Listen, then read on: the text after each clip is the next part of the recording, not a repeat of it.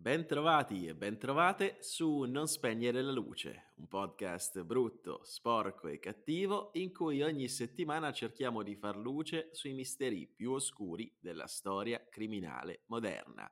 Io sono Michele Dinnella e potreste conoscermi già per altri podcast come La Porta del Levante o come Inverno Nucleare e ad accompagnarmi in questo viaggio nella mente criminale, come sempre, ci sarà Giacomo Giaquinto, attore e autore del podcast Storie Alternative. Come sempre, un grande saluto va a tutti gli amici del gruppo Telegram, insieme ai quali io e Giacomo ci divertiamo a commentare la puntata della settimana e non solo, perché parliamo anche di tanto altro. Se volete unirvi a noi, sapete già che il link per iscrivervi è qui sotto nella descrizione dell'episodio. Noi vi aspettiamo in tanti e ovviamente quando entrate non mancate di farci sapere da dove ci ascoltate e come avete scoperto il nostro podcast. Mi raccomando. E torniamo a noi perché anche questa settimana abbiamo un grande ritorno di un ospite amatissimo dai nostri ascoltatori.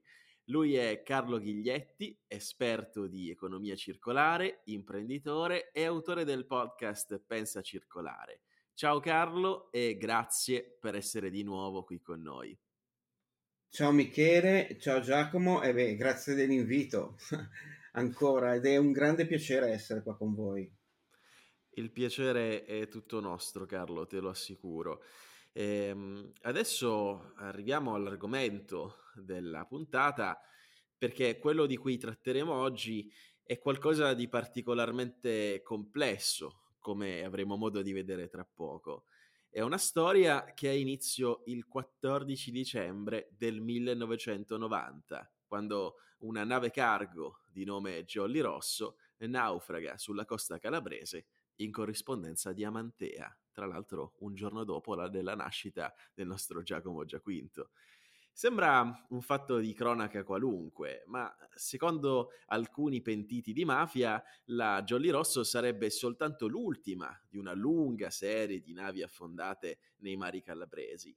Ed è così che da quel momento partirà un'inchiesta travagliata e osteggiata da più parti un'inchiesta che tra i coinvolgimenti dei servizi segreti e le intercettazioni dei magistrati proseguirà fino ad una morte in circostanze decisamente misteriose, quella del capitano Natale De Grazia. E allora, per raccontarci questo intreccio tra organizzazioni criminali, servizi segreti e politica, chi meglio del nostro Giacomo Giaquinto? Ciao a tutti gli amici di Non Spegnere la Luce, ciao Michele, ciao Carlo, ciao a tutti i ragazzi del gruppo Telegram, come al solito è meraviglioso commentare le puntate tutti insieme, vi ricordo quando vi scrivete eh, diteci da dove ci ascoltate, come ci avete scoperto, anche per un po' una curiosità personale. Partiamo subito. Ci sono delle storie tra la fine degli anni 70 e il 1990 che comprendono un arco narrativo. Come direbbe uno dei maestri della narrazione, Carlo Lucarelli, eh, se questo fosse un giallo probabilmente lo avrebbe scritto Alfred Hitchcock, eh, un po' come La finestra sul cortile, tante storie che si affacciano sullo stesso bacino e in questo caso il bacino è la criminalità organizzata, o meglio, l'alto tasso di corruzione che collega la criminalità organizzata, lo Stato italiano e non solo, e i servizi segreti. E questa è una storia che è passata inosservata per tantissimo tempo.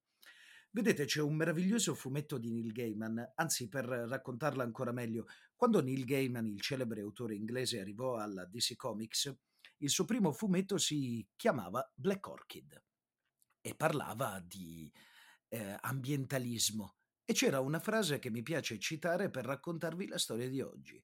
E la frase è un dialogo tra due orchidee, mamma e figlia. La figlia chiede: Mamma, ma la terra parla? E la madre risponde: Sì, tesoro, alla voce di chi non c'è più. E la voce di chi non c'è più, secondo me, è ben spiegata dal celebre aforista Carl William Brown. Un capitano affonda sempre con la propria nave, i nostri politici invece amano far affondare le navi degli altri. Già perché questa è una storia che ha due titoli, La nave dei veleni e le navi a perdere non sono la stessa cosa, attenzione, ma possono diventare la stessa cosa. Come diceva Michele, è una storia che comincia il 14 dicembre del 1990, almeno per i dati di cronaca, perché posso garantirvi che comincia molto prima e lo scopriremo adesso. Perché quel giorno inizia il caso del cargo spiaggiatosi lungo le coste di Amantea, imbarcato per essere affondato con tutto il suo contenuto. E questa è una nave a perdere, ovvero quelle navi che vengono fatte affondare appositamente per farle sparire dalla circolazione. Cosa è accaduto il 14 dicembre del 90? Partiamo dalla fine, come se stessimo effettivamente raccontando un giallo alla Hitchcock, dove tutti gli elementi sembrano sparsi, ma alla fine ritornano, come su quella finestra sul cortile, uno dei suoi film più celebri, sicuramente il mio preferito del regista inglese.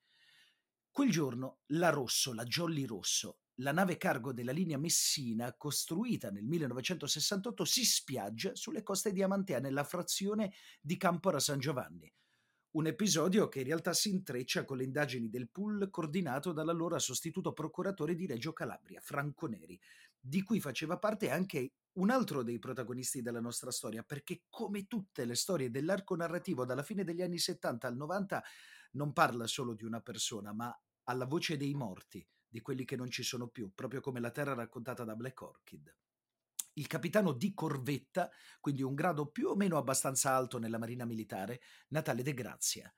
Il nome dell'imbarcazione era comparso anche in una documentazione che era stata sequestrata nell'abitazione di Garlasco di un ingegnere Giorgio Comerio e finirà col tempo per entrare nel libro dei misteri che in quel periodo sono conditi da diverse situazioni sospette e stranissime presenze sulle spiagge del Cosentino.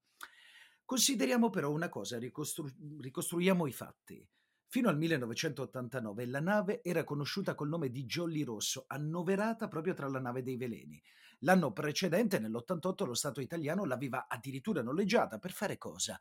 Per recuperare oltre, attenzione, sentite bene il numero, 2.000 tonnellate di rifiuti tossici, partiti dall'Italia e scaricati nel porto libanese di Beirut dalla Reidos, un'altra nave, il 21 settembre del 1987.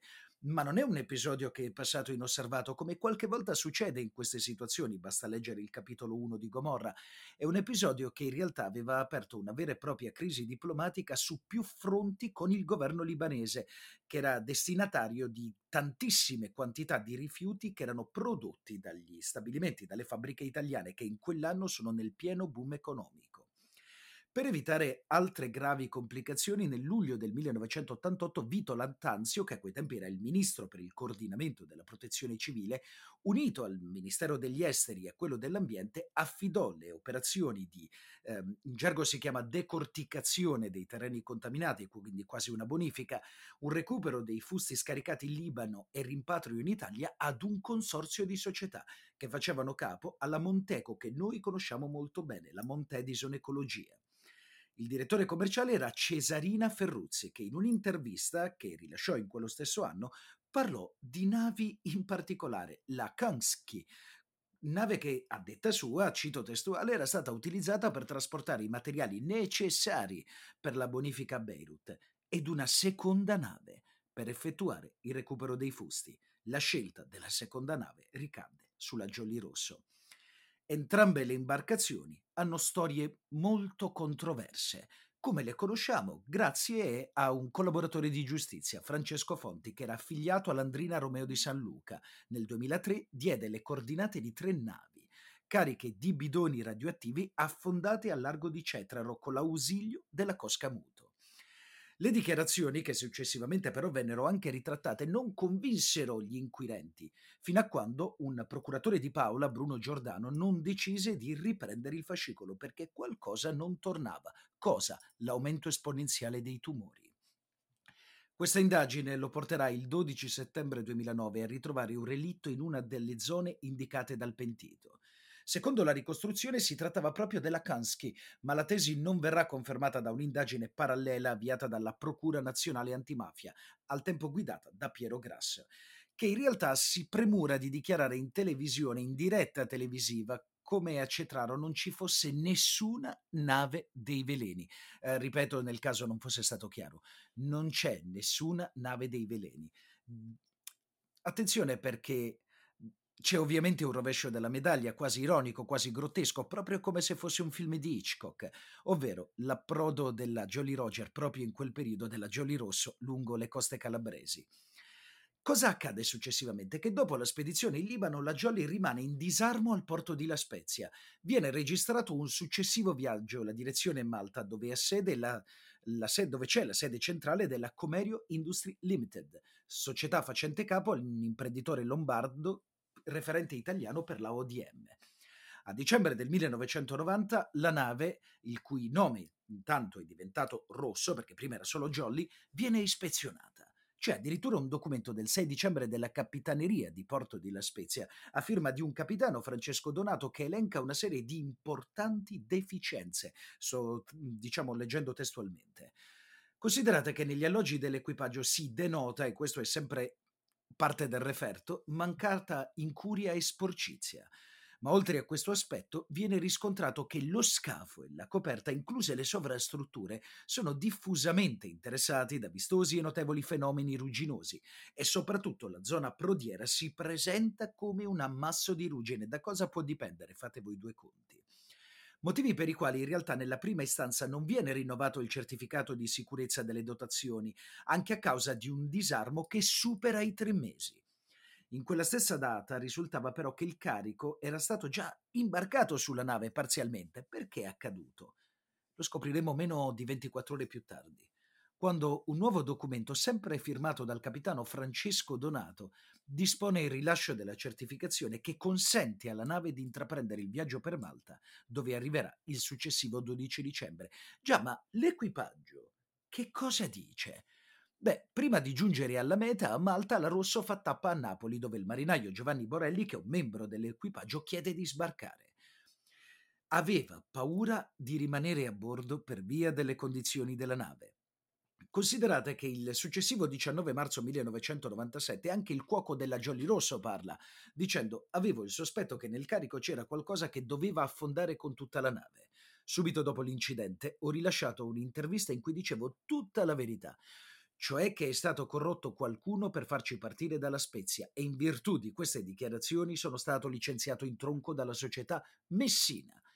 L'uomo inoltre sostiene di aver avuto sempre il sospetto che la nave sia stata fatta affondare apposta perché, fra le altre cose, doveva andare la demolizione, è vero, ma chi la doveva demolire non l'ha accettata perché aveva ancora a bordo residui tossici del carico precedente, cioè le cose, come sempre succedono in Italia, si sapevano.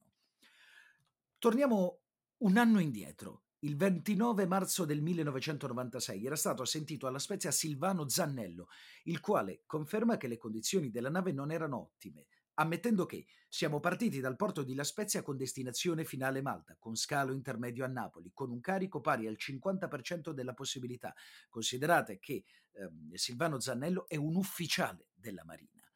Nello scalo a Napoli sono stati scaricati alcuni container, ma altri ancora erano stati caricati a bordo, carico e scarico. La stessa operazione è avvenuta a Malta, dove sarebbe stato trasbordato l'intero carico e ricaricate 10-15 container pieni e molti vuoti di ritorno. Alcuni contenevano materiale elettrico destinato a Porta Sudan.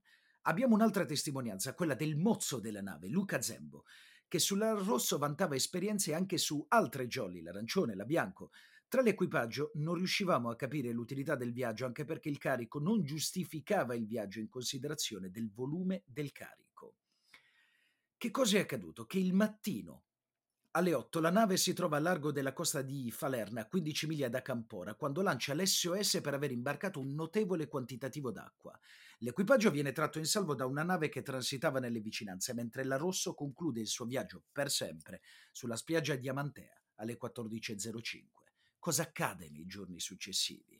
Beh, secondo i verbali, nessuno sarebbe sulla, salito sulla nave da quel momento fino a tutto il 15 dicembre. Il 16 dicembre addirittura viene stilato un rapporto di servizio del vice brigadiere della Guardia di Finanza di Lamezia Terme, Comegna, dove è riportato che intorno alle ore 10.30 giungeva Buccini e i tecnici accompagnati dal tenente formante Vincenzo e capo Vergine Antonio della Capitaneria di Porto di Vivo, chiedendo di salire a bordo per rilevamenti tecnici. Dal verbale successivo cominciano a emergere delle anomalie, ovvero la chiave della cassaforte del comandante era già inserita nell'apposita serratura a bordo e questo è solo il primo, ci saranno tante di quelle anomalie che porteranno a capire che su quella nave c'era qualcosa che non andava. Cosa non andava? Beh, di dubbi ce ne sono diverse, per esempio con l'archiviazione del procedimento vengono messi nero su bianco dei dettagli. Per esempio che la Rosso era dotato di uno scafo a comparti e parete stagne, tale che se l'acqua fosse entrata da un punto non si sarebbe estesa lungo tutta la nave e questo è importantissimo. Inoltre, il 22 maggio 2003 scopriamo che all'interno della nave c'erano dei penetratori indicati dai marinai come delle munizioni. Ci sono tante di quelle cose strane che riguardano anche altre due storie quella del capitano per esempio di corvetta Natale De Grazia, che dal 1964, dopo che era stato trasferito di nuovo al compartimento di Reggio Calabria su richiesta del procuratore capo Francesco Scuderi, che considerava fondamentale la sua collaborazione, decide di collaborare attivamente con il pool investigativo della Procura in merito al traffo- traffico di rifiuti tossici. Solo che il 12 dicembre del 1995, perché sembra, sembra un periodo di date fatto apposta, 12 e 14, il 13 dicembre 91 sono nato io. Mentre si reca in missione alla Spezia insieme a due carabinieri per rilasciare delle dichiarazioni in tribunale in merito alle sue indagini, muore improvvisamente nella notte tra il 12 e il 13 dopo aver mangiato in un ristorante di campagna. Attenzione, perché i dati dell'esame autottico su Natale De Grazia vengono trasmessi alla famiglia dieci anni dopo la morte, nel 2012, dopo che da un'ulteriore perizia viene accertata la morte per ingestione di sostanze benefiche. Credete che sia finita qui? No, perché c'è in mezzo anche la storia di una donna straordinaria, nata a Roma il 24 maggio del 61, una giornalista, si chiamava Ilaria Alpi Ilaria giunse in Somalia nella prima volta nel dicembre, ancora dicembre del 1992, per seguire come inviata del TG3 una missione di pace, Restore Hope. Attenzione perché le inchieste della giornalista non si fermarono a questo, ma avanzarono e si soffermarono su un traffico di armi e rifiuti tossici che avrebbero visto tra l'altro la complicità di servizi segreti italiani, banche, ovviamente perché ci sono sempre nella storia tra anni 70, 80 e 90, della mafia e di tante istituzioni italiane. Considerate che Ilaria Alpi e anche Rovatin, con cui lei faceva squadra, vennero uccisi in prossimità dell'ambasciata italiana Mogadiscio, a pochi metri dall'hotel Amana nel quartiere Shibis, in particolare in corrispondenza tra l'incrocio tra Via Alto Giuba e Corso Somalia, ehm, detta anche Corso Repubblica, che fa quasi ridere la cosa perché la vita quando vuole scherzare ci mette sempre del suo. Che cosa era successo? La giornalista e il suo operatore stavano tornando da Bosaso, che è una città a nord della Somalia. Ilaria Alpi aveva, mod- aveva, avuto modo di intervistare il sultano di Bosasi, Abdullah Musa Bogor, che riferì di rapporti intrattenuti da dei funzionari italiani con il governo di Seyad Barre verso la fine degli anni Ottanta, tutto facente parte del carico di armi. Che cosa accadde? Che la donna salì a bordo di alcuni pescherecci ormeggiati presso la banchina del porto di Bosaso, sospettati di essere al centro dei traffici illeciti di rifiuti e di armi. Si trattava di, ar- di navi che inizialmente facevano capo a una società di diritto pubblico somalo, somalo e che in realtà successivamente si scoprì che facevano parte di una tratta italo-somala. Tornati a Mogadiscio, Alpi e Robatin non trovarono il loro autista personale, mentre si presentò Ali Abdi, che li accompagnò all'hotel Saafi vicino all'aeroporto. Nelle vicinanze dell'hotel avvenne il duplice omicidio. Questa è una storia che parla di una madre e di una figlia, come in Black Orchid. È una storia dove le indagini non hanno quasi mai portato a niente, si parla sempre di dubbi, già perché quando quella bambina ha chiesto alla madre Mamma, ma la terra parla? La madre gli ha risposto sì, parla attraverso la voce di chi non c'è più.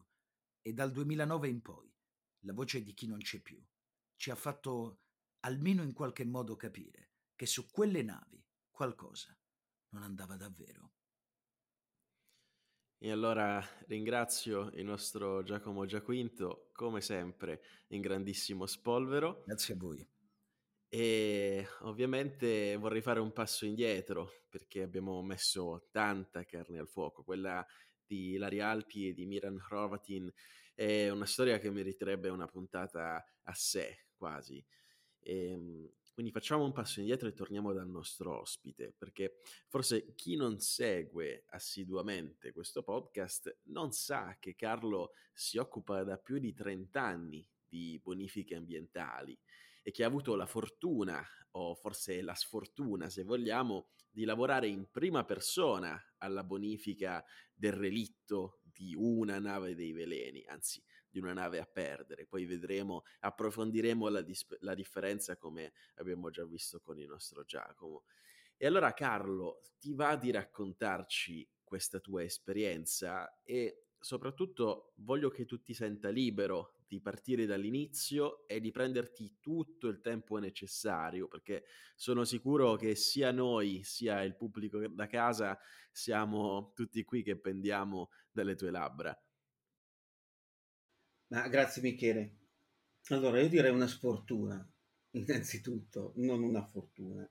Una sfortuna perché eh, quando ai tempi erano gli anni 80, erano la fine degli anni 80, ehm, per lavoro mi sono trovato a, ad avere a che fare con una di queste navi dei veleni, perché voi avete raccontato la storia della Jolly Rosso, ma in realtà eh, il governo italiano in quegli anni aveva noleggiato ben tre navi per andare a riprendere i, i rifiuti in Libano ed erano la Jolly Rosso, la Karen B e la Zanobia.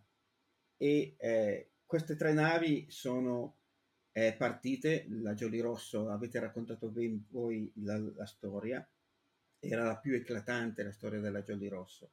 Le altre due invece sono arrivate ai porti italiani con il loro carico di materiale.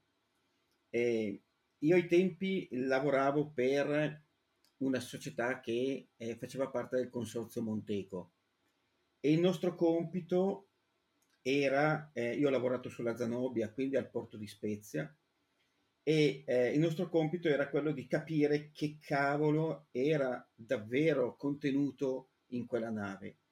Quindi immagina, immaginatevi una nave che attracca ad un porto eh, pieno di eh, fusti e mh, la maggior parte erano fusti a bocca larga, quindi che si potevano aprire eh, facilmente, non quelli dell'olio per intenderci, che hanno un, un bocchettone fi- eh, stretto, ma a bocca larga, quindi si potevano ben aprire. E eh, il lavoro era quello di individuare che cosa c'era all'interno di questi fusti. Eh, il mio compito, eh, dato che era un novellino ai tempi, era quello, eh, che sembra banale, era quello di suddividere i fusti per la loro consistenza. Quindi con un, eh, con un martello eh, gommato, eh, io avevo il compito, diciamo, di sentire sul fusto se era solido, se era liquido o se era bifasico, perché molti avevano, contenevano dei materiali che con il tempo si erano eh, stratificati. Da lì eh, i fusti venivano portati, a seconda della divisione, in aree apposite che erano state costruite come cantieri mobili all'interno eh, della banchina e venivano aperti sotto cappe d'aspirazione perché eh, ovviamente non si sapeva che cosa c'era. Voi immaginatevi la tuta di Taue che con i guanti appositi, le maschere eh, con le mandate d'aria, eh, neanche le maschere con i filtri, ma proprio eh, con l'aria che, compressa che veniva mandata all'interno della maschera e eh, venivano aperti eh, veniva prelevato il contenuto, mandato in laboratori d'analisi, stoccati e eh, poi venivano, venivano, mandati a smaltimento. Una volta individuato eh, il, la tipologia di materiale che contenevano, di porcheria che contenevano, eh, veniva mandata a smaltimento. Quindi la maggior parte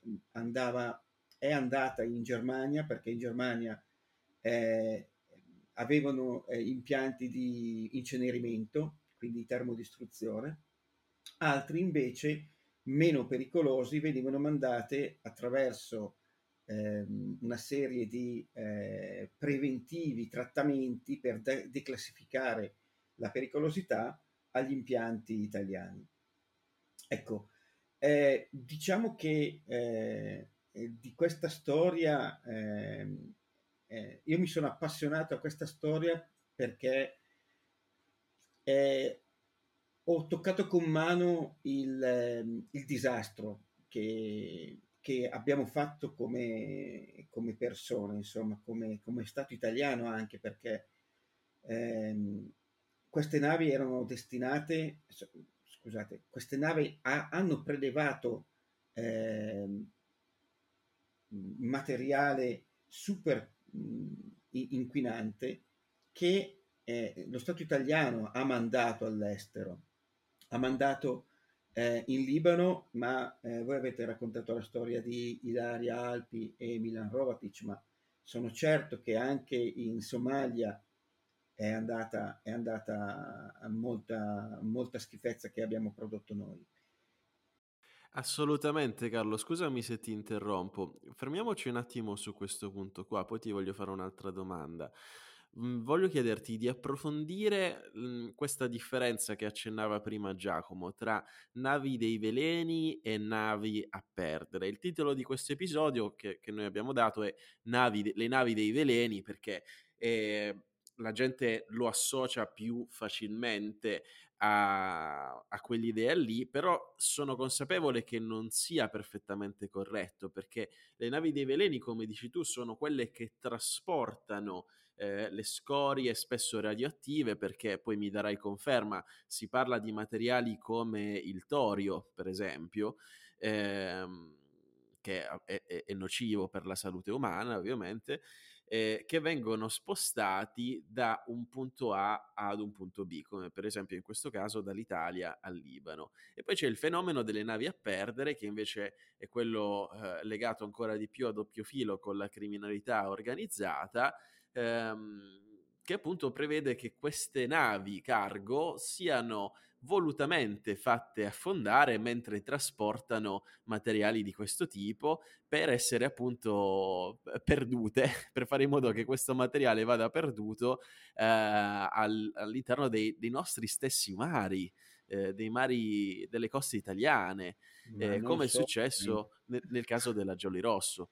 Sì, eh, allora, la differenza è, è, sostanziale, direi, nel senso che le navi dei veleni sono navi che eh, tra la fine degli anni 80 e l'inizio degli anni 90, forse eh, insomma fino alla metà degli anni 90, eh, sono partite dall'Italia per smaltire delle scorie industriali che eh, l'Italia eh, non voleva e non poteva a quel tempo trattare. I costi erano altissimi, come eh, vi dicevo prima, eh, molti, l'80% del materiale della Zanobia è andato eh, in Germania a termodistruzione proprio perché era eh, ingestibile un'altra soluzione e eh, ovviamente con dei costi altissimi. Immaginatevi il trasporto, immaginatevi insomma un, un po' tutto, i costi erano altissimi.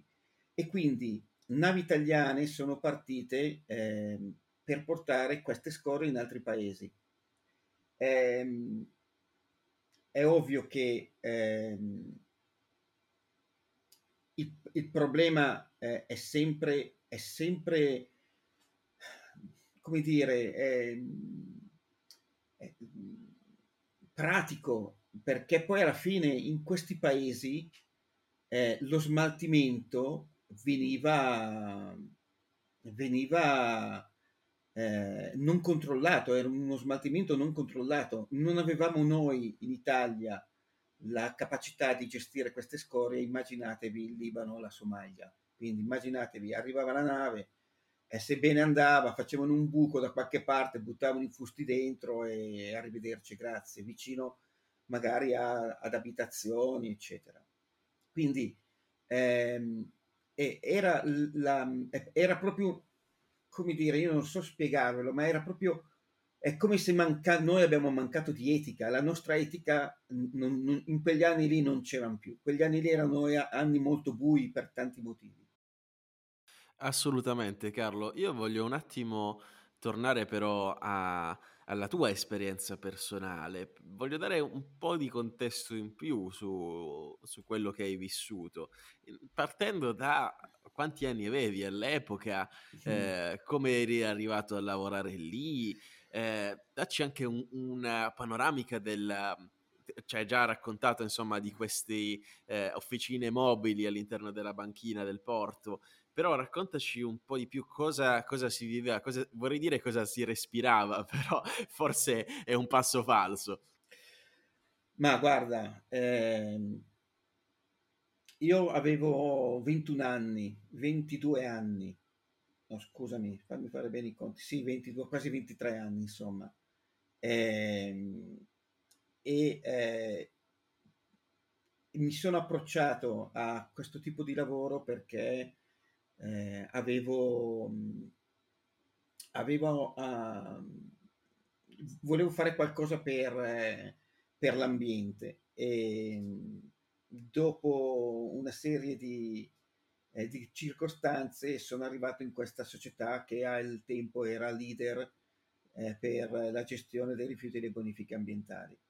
E mi sono trovato su questa banchina del Porto della Spezia eh, così eh, mo- molto,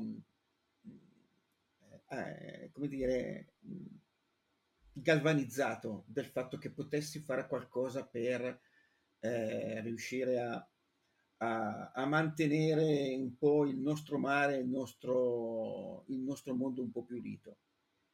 Poi mi sono scontrato con la realtà, insomma, la realtà era una realtà eh, tu mi dici cosa si respirava? Eh, si respirava, cioè, eh, io è stata, eh, ne ho fatte molte di bonifiche eh, su anche siti di interesse nazionale italiani, ma quella, quella volta lì eh, io mi ricordo che il, il problema più grande era la vestizione.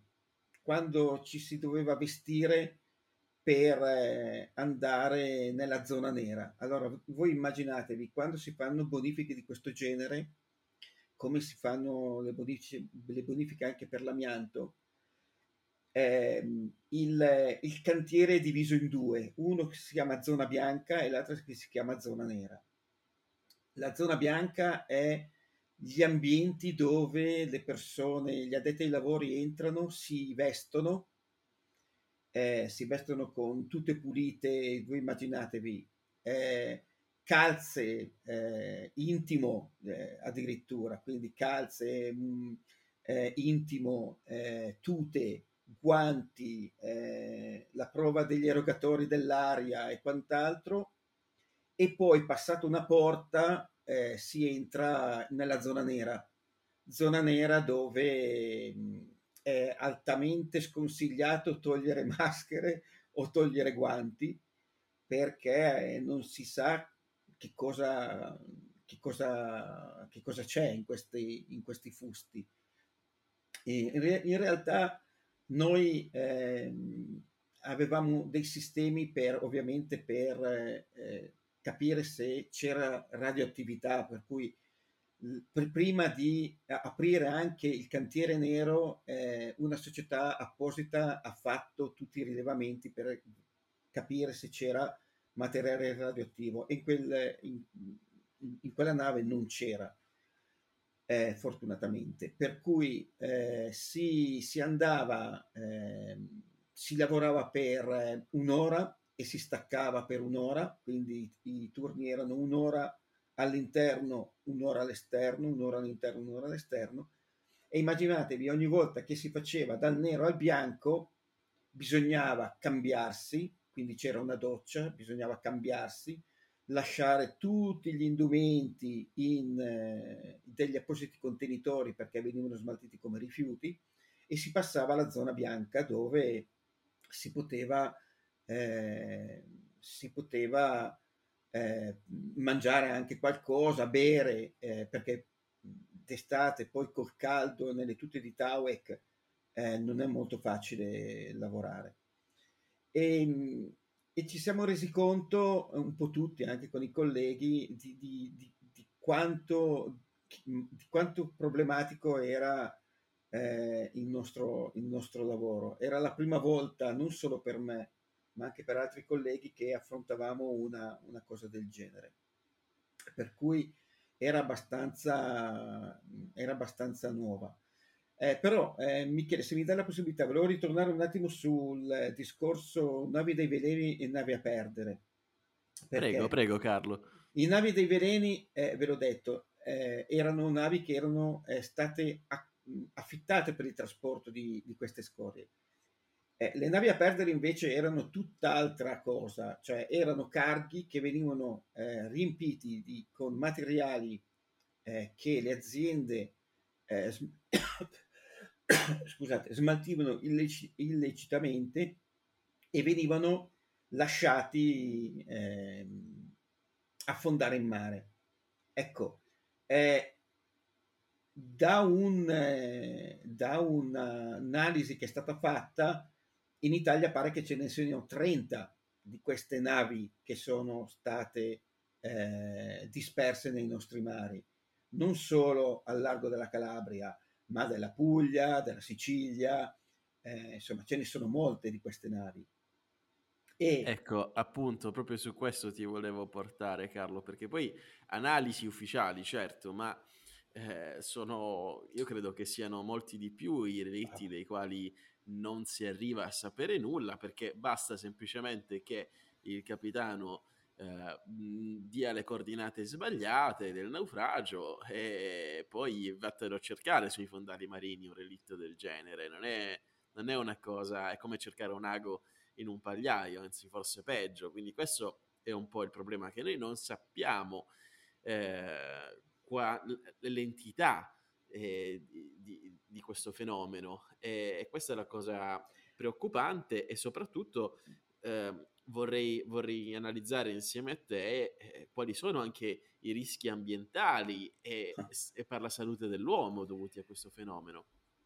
Ma guarda, eh, i, i, come dire, le navi a, perde, le navi a perdere eh, individuate sono 30. Come dici tu, secondo me è la punta di un iceberg quella lì, ce ne saranno chissà quante.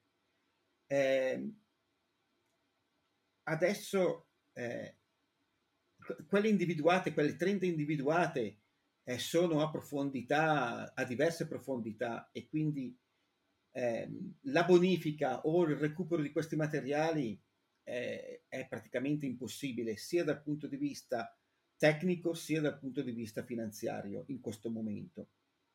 Quindi ehm, cosa ci si aspetta. Perché eh. in teoria, scusami Carlo, che cosa, se, se, si avessero tanti soldi da investire, che cosa si potrebbe fare per recuperare una nave, di, una nave a perdere in fondo al mare?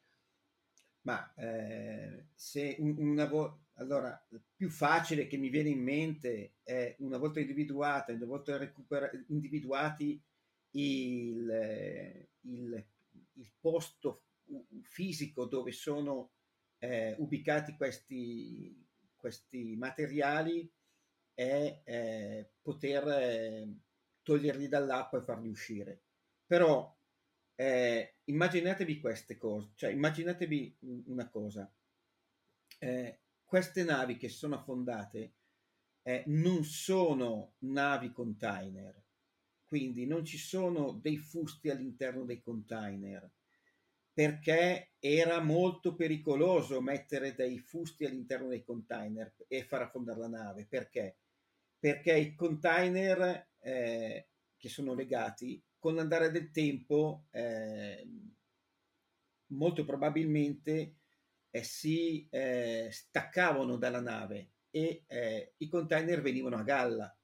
E quindi erano una sorta di boa malefica che faceva individuare o comunque eh, eh, rendere più, eh, ehm, come dire, ehm, portare a più evidente, più evidente che c'era qualcosa sotto il mare. Okay? Sì. Di solito questi materiali, come quelli della Zanobia, questi materiali sono molto pesanti, quindi ehm, quello che noi per esempio abbiamo trovato eh, erano fondi di lavorazione, melme acide oppure eh, melme eh, di, clore, di solventi clorurati. Sapete che la differenza tra solventi clorurati e solventi alifatici, che sono due, dire, le due classi di solventi più usate in, in, nelle lavorazioni industriali, sono differenti perché i solventi alifatici sono più leggeri e quindi quando non so, un fusto eh, si corrode nel mare e eh, perde il suo materiale, eh, questo materiale sgasa e quindi immaginatevi delle grandi bolle che salgono da, sul mare, ok? Perché hanno bisogno di sgasare, sono leggeri e vanno in, ar- vanno in alto. Ehm, fra virgolette, questi sono pericolosi, sì, ma molto meno pericolosi degli altri solventi, che sono i clorurati, perché i solventi clorurati sono pesanti. Se il fusto si rompe, il contenuto non sale, ma scende e quindi eh, diventa una patina sul fondo del mare. Questa patina sul fondo del mare ammazza tutto, uccide tutto, quindi eh, uccide gli ecosistemi, uccide eh, i sistemi biologici che sono eh, locali, ma ancora la cosa più grave è che l'acqua li può trasportare. Immaginatevi il, il, un fusto rotto dove il materiale contaminante può spargersi sotto eh, il mare. Quindi eh, diventa, diventa, molto eh, complicato eh, poter riuscire a ad estrarli. Eh, è più semplice, probabilmente, una volta individuata la nave, è più semplice fare una bella cassa eh, e chiuderla lì dov'è, come è successo un po' con in, in, piccolo, ma come è successo un po' con il reattore eh, di Chernobyl, dove l'hanno praticamente inglobato dentro in una struttura che conteneva le radiazioni. Ecco, ehm, uno dei, dei, dei, progetti era, uno dei progetti, uno dei tanti progetti era proprio quello di fare un capping su queste navi per evitare che perdessero eh, il loro contenuto, eh, ma eh, il problema è individuarle anche a profondità che siano gestibili dalle lavorazioni, perché ehm, come ho detto prima, diventa difficoltoso in questo momento gestire la bonifica di una nave che è stata eh, affondata eh, per recuperare il contenuto secondo no, me è, è, praticamente impossibile. Praticamente, è praticamente impossibile. E anche e quindi... questa soluzione che, che, ci hai raccontato adesso, eh, per quanto sia interessante, mi sembra quasi ai limiti della fantascienza. Immagino i costi, immagino l'amore di lavoro. Ah, no, perché... no, ma assol- assolutamente. Beh, eh, Michele, eh, non, non pensare alla fantascienza. Immagina solo che ci sono società americane che adesso hanno intenzione di eh, andare a bonificare le, le discariche per recuperare i materiali all'interno. Ci sono dei progetti che ehm, eh, società americane hanno fatto eh, per andare a recuperare i pezzi elettronici, immagina, che sono stati buttati eh, da 50 anni fa fino a eh, 10 anni fa nelle discariche, perché i pezzi elettronici, come sapete, contengono metalli rari.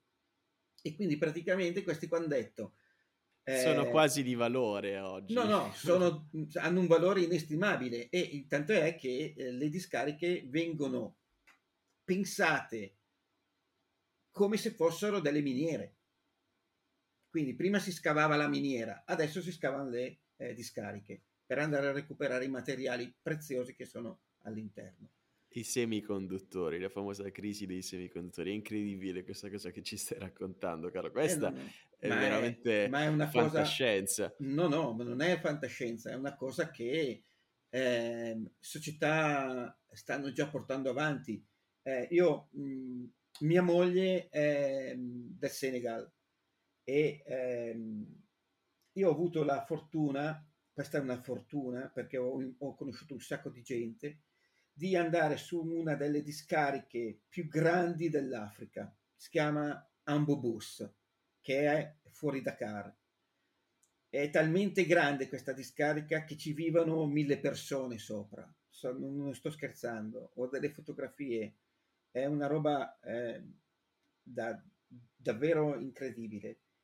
E eh, ci sono delle società americane che stanno, adesso non lo so, però tre, fino a tre anni fa stavano parlando con il governo perché si erano prese il, eh, presentate per eh, bonificare la discarica e eh, recuperare, quindi tenere per loro tutti i materiali preziosi che avessero trovato.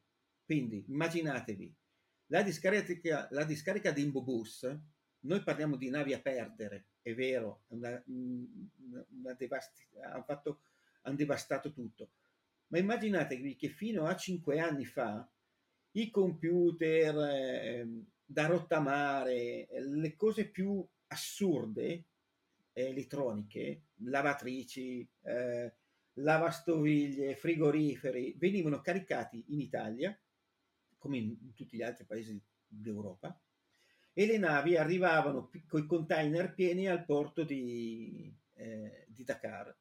E da Dakar andavano a finire a Ambubus. E a Ambubus c'erano dei bambini e queste ho delle fotografie perché li ho incontrati che bruciavano, bruciavano i, eh, eh, i circuiti elettrici per recuperare i materiali.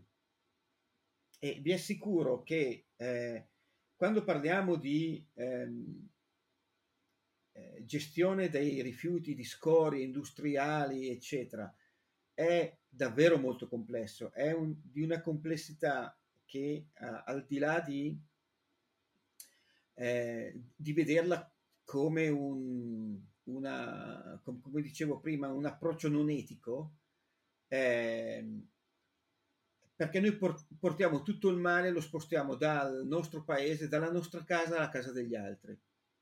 Sì, e poi magari c'è la morale sul bicchiere di plastica, che è giustissimo, che è giustissimo no, no, per sì, carità. certo. È Però è, è, un po' guardare eh, la pagliuzza nell'occhio e non guardare la trave, nel senso che io credo che se si volesse veramente lavorare sul, eh, su un'economia green, su un'economia circolare, bisogna partire appunto dall'incentivare eh, paesi diciamo meno sviluppati dell'Europa, degli Stati Uniti a eh, dotarsi di sistemi di smaltimento ehm, uguali a, ai, ai, nostri.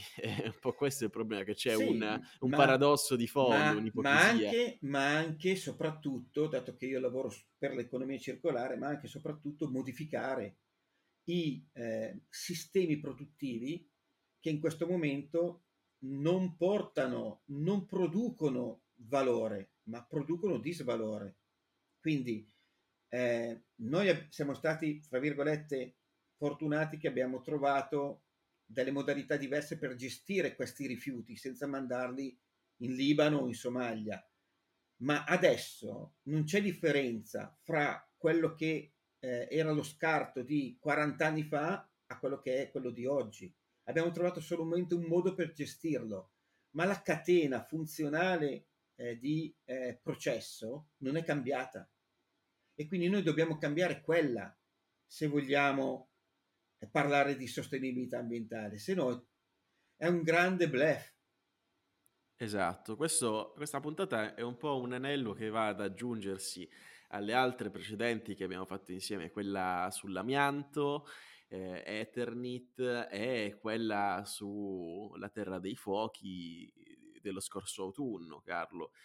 Proprio per, diciamo, tenere la luce accesa su questi argomenti e, e abbiamo visto anche, soprattutto in quella sul clan dei Casalesi, sulla Terra dei Fuochi, come lo smaltimento dei rifiuti sia un business per la criminalità organizzata. Quindi volevo chiederti, poi ci avviamo verso la conclusione, ehm, che, che, che, vantaggio ne trae un'organizzazione criminale dal far affondare una, una nave in mezzo al mare?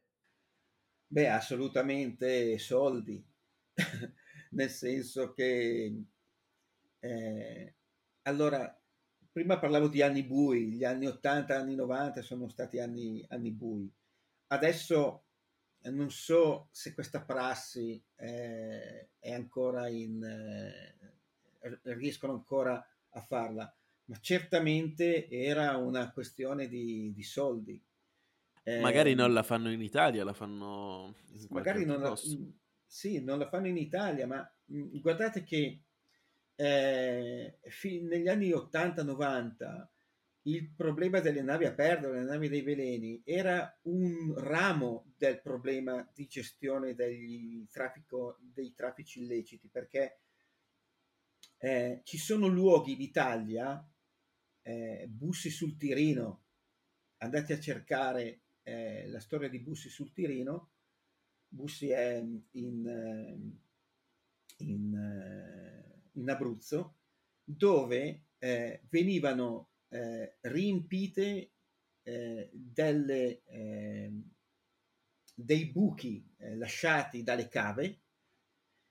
Nel giro di tre notti venivano riempiti di camion che portavano scorie, chiusi e buonanotte ci si accorgeva perché cominciavano a stare male le persone, l'acqua era contaminata, eh, casi di tumore, casi di malformazioni, quindi ehm, le navi dei veleni, le navi a perdere sono un ramo, l'altro ramo è tutto il, il, il, il ramo della, della, terra, cioè de, del, del, suolo, che, che, in Italia è, sta, è, è stato devastante. Noi io abito nel nord Italia, abbiamo parlato della Terra dei Fuochi eh, nella, nel primo incontro che abbiamo avuto e dicevo anche che la Terra dei Fuochi è praticamente eh, quella riconosciuta è in campagna, ma eh, se uno va ben guardare, ad analizzare, eh, è praticamente in tutta Italia. In tutta Italia c'è, questa, c'è stata questa,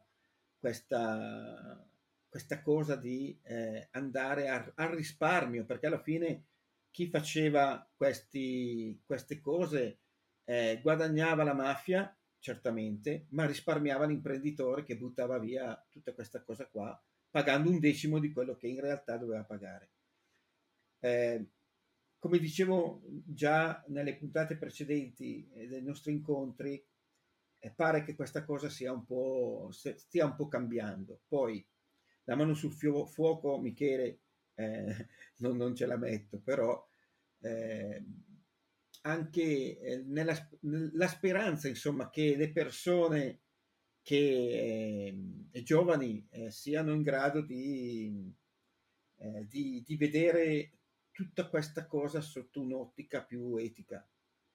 E infatti Carlo volevo tenerla come, come domanda proprio per, per il finale, però te la faccio adesso a questo punto. Secondo te quali sono le possibili soluzioni per, per questo tipo di problematiche? Ma come dicevo prima, eh, noi abbiamo un grosso problema che è legato ai cicli produttivi. Noi non cambiamo, le aziende non cambiano i propri cicli produttivi, continuano a produrre con degli standard vecchi di 40-50 anni.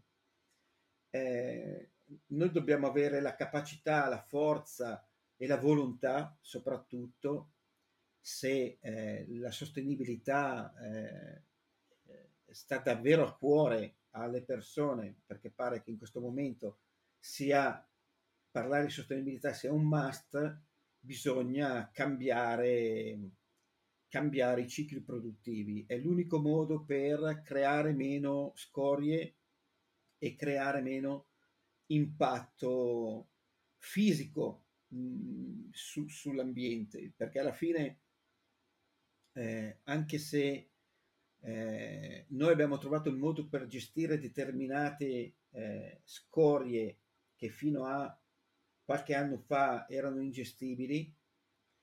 Eh, è vero anche che eh, il dispendio energetico e il, il dispendio di risorse per poterli gestire è talmente alto che alla fine eh, hanno la gestione di queste scorie ha quasi lo stesso impatto della produzione. Quindi eh, è una cosa che dobbiamo assolutamente mettere nel mirino. Eh, è difficile da fare, è difficile perché vuol dire cambiare la modalità di pensiero di 50 anni eh, di una logica lineare e non circolare che ha, che ha fatto guadagnare e sta facendo ancora guadagnare molto in questo momento. Quindi ehm, per me l'unico modo è quello di andare alla fonte, quindi eh, ripensare, riprogettare, rivedere in un'ottica diversa. Chiarissimo, chiarissimo Carlo. E allora andiamo in conclusione e torniamo per un attimo eh, dal nostro Giacomo Giaquinto per scoprire quali sono i documentari, i film che ci consiglia riguardo a questo argomento. Io l'unica cosa che dico e non entro in merito perché, vabbè, Michele, tu mi conosci, sai che essendo anche del, quasi del tutto anarchico, per me è difficile parlare di queste cose e restare in silenzio. Posso solo dire che fa schifo tutto questo. Fa schifo, non, non riesco a trovare un altro aggettivo, il che è un problema considerando che il mio lavoro è scrivere. Però passiamo a film e documentari. Allora, in realtà ce n'è uno che in realtà io non ricordavo, me l'ha fatto riscoprire proprio Michele in preparazione alla puntata, ed è il buon Carlo Lucarelli, a cui ho deciso diciamo di omaggiare la narrazione, ed è proprio Navi a perdere, lo trovate su RaiPlay, Il mare dei veleni, una puntata di Blue Notte straordinaria, non che ce ne fossero brutte di Blue Notte, ha anticipato un concetto di storytelling anni e anni prima dell'arrivo dei social. Guardatelo perché è molto molto interessante e si affida soprattutto alle dichiarazioni del pentito di Andrangheta Francesco Fonti di cui abbiamo parlato. Poi c'è um, un docufilm, Natale de Grazia, che vede protagonista Lorenzo Richelmi, ehm, che fa, fa, parte di quel ciclo di quattro docufilm che forse qualcuno di voi ricorderà che si chiamava sempre per la, la, RAI nel nome del popolo italiano e proprio parla di quello che è accaduto a questa figura secondo me emblematica della storia della lotta alle organizzazioni mafiose, ma soprattutto perché è una figura che troppo spesso viene ignorata ad appannaggio dei grandi magistrati, ok va bene, ma non, di, non dimentichiamoci che la lotta non è stata solo via terra, la corruzione non appariva solamente ai piani altissimi, si parla anche, eh, e che anche peggio, delle forze dell'ordine basilari come Guardia Costiera, Polizia, Carabinieri e via discorrendo. Il terzo e ultimo che vi voglio ehm, consigliare è stupendo, ragazzi. Io l'ho visto ehm, due giorni fa. È un documentario di Fabio Serpa che è molto bravo a realizzare documentari, che si chiama Cracolice, che è un, un piccolo paesotto ehm, della Calabria e parla proprio di questo paesino dove sembra che dopo anni di indagine da parte di scienziati, reporter, curiosi, esperti, il paesino di Cracolice viene isolato da parte delle autorità eh, perché sembra che i giovani non crescano a causa non crescano in statura, in, nella fisicità, proprio a causa delle navi dei veleni. Guardatelo perché è molto molto interessante e soprattutto perché è un mockumentary, quindi è un storia finta, una fiction trasformata in storia vera o spacciata per storia vera, ma che parla di un, proprio dei retroscena di un territorio straordinario come quello della Calabria, l'unico territorio italiano ad avere il mare a destra e le montagne a sinistra, di un territorio inquinato proprio da scorie radioattive. Benissimo, benissimo. Allora ringrazio uh, il nostro Giacomo Giaquinto. Grazie a tutti voi ma soprattutto ringrazio per essere stato ancora una volta con noi e per il suo intervento il nostro caro amico Carlo Ghiglietti. Grazie a voi Michele, grazie Giacomo per, eh, per l'invito e per aver dato la possibilità di parlare di queste cose. Come dite voi, mai spegnere la luce. Mai, mai, mai Carlo, mai. Assolutamente, assolutamente. Forse l'ultima cosa che faccio nella mia vita. Bravo, anche io. Bravo. Ma, ma siamo, Stiamo facendo gli eroi qua oggi, No, ragazzi. no, lottiamo. Ah. Quello che vorrei è, è che si lottasse di più, eh, si smettesse di, di- Vorrei ascoltare più spesso in giro eh, queste storie, la storia di Ilaria Alpi, la, la storia del capitano, tutte queste storie che troppo spesso vengono dimenticate perché il nostro è un territorio magnifico. Prendete la Calabria, prendete la Puglia, di cui io e Michele siamo eh, conterranei, e immaginate un territorio così incredibile su cui viene riversato sopra un incendio. Come dicevo in- nella narrazione, la terra parla e parla attraverso la voce di chi non c'è più e troppa gente non c'è più e troppe voci si confondono. E allora vi posso dire soltanto una cosa, se volete unirvi a questa lotta, eh, scendete per strada e scrivetelo sui muri delle vostre città. Poi se vi avanza un pochino di spazio, scrivete anche una, una recensione al nostro podcast se vi è piaciuto, eh, oppure potete farlo sempre nei metodi convenzionali come lasciarci delle stelline su Spotify, su Apple Podcast, anche se sapete che noi abbiamo delle preferenze in questo senso e, e vabbè, se volete farci certo. sì, se volete farci contenti, sapete cosa, cosa ci piace. Eh, però Giacomo, adesso eh, oggi mi, mi viene difficile sbrodolare, Eh, oggi verità. E allora ne Eh, approfitto solamente per ringraziare il padrone di casa, che è Michele Dinella, sempre per il suo eh, straordinario occhio nelle interviste. Quindi grazie Michele e che dire, grazie a tutti gli altri, grazie a tutti voi. Esatto, grazie per essere arrivati fino a qui, per aver ascoltato questa nostra ultima, ulteriore ora di registrazione. Siamo arrivati quasi a 50 puntate, una roba, vabbè, che le guardo ogni tanto e dico, ma cazzo, abbiamo fatto 50 puntate io e Sì, è vero, è vero, è vero. E quindi se vi, se vi fa piacere, se volete farvi del male, continuate a seguirci ogni mercoledì, porteremo altre storie, altre... ehm, narrazioni altrettanto interessanti e noi prevediamo di, di continuare ad oltranza. Quindi, ragazzi, siamo, siamo qui e se volete seguirci in questo viaggio, mi raccomando, tenete la luce accesa. Di questi tempi so che costicchia, però secondo me ne vale la pena. E quindi noi ci, ci diamo appuntamento, come sempre, al prossimo mercoledì. Se volete nel frattempo interagire con me Giacomo potete farlo sul gruppo Telegram, siamo tantissimi e siamo una bella community. Eh, altrimenti ci vediamo la settimana prossima con una nuova puntata e nel frattempo io vi raccomando di non spegnere la luce.